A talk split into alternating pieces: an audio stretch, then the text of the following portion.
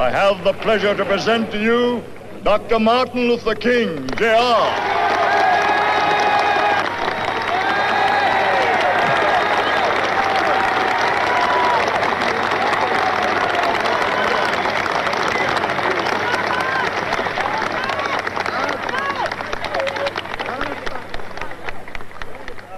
I am happy to join with you today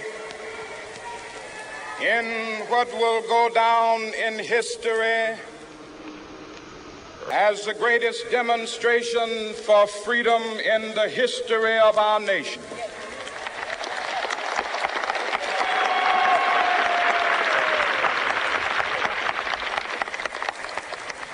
Five score years ago, a great American in whose symbolic shadow we stand today, signed the Emancipation Proclamation.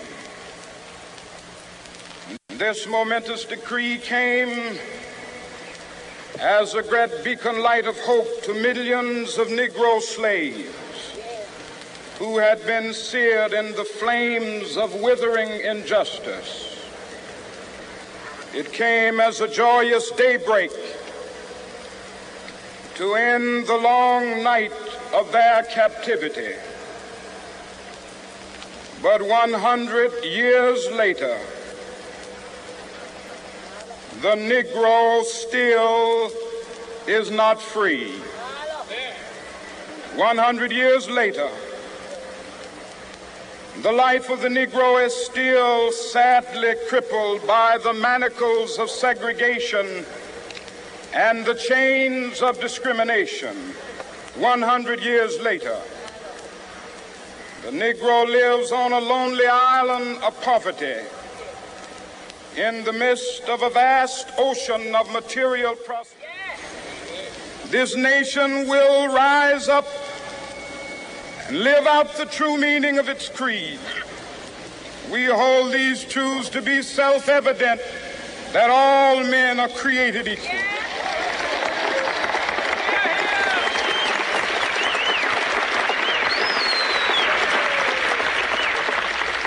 I have a dream that one day on the red hills of Georgia, the sons of former slaves and the sons of former slave owners will be, able to sit down together at the table of brotherhood. I have a dream that one day, even the state of Mississippi, a state sweltering with the heat of injustice, sweltering with the heat of oppression, will be transformed into an oasis of freedom and justice. I have a dream that my four little children will one day live in a nation where they will not be judged by the color of their skin, but by the content of their character. I have a dream today.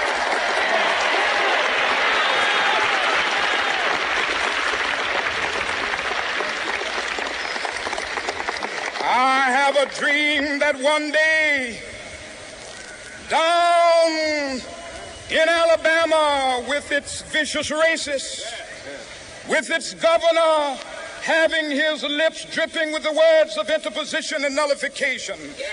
One day, right there in Alabama, little black boys and black girls will be able to join hands with little white boys and white girls as sisters and brothers. I have a dream today.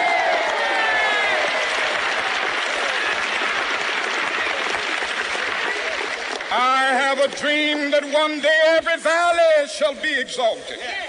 And every hill and mountain shall be made low, the rough places will be made plain, and the crooked places will be made straight. And the glory of the Lord shall be revealed, and all flesh shall see it together. This is our hope. This is the faith that I go back to the South with.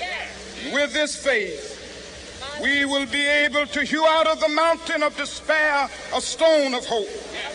With this faith, we will be able to transform the jangling discords of our nation into a beautiful symphony of brotherhood.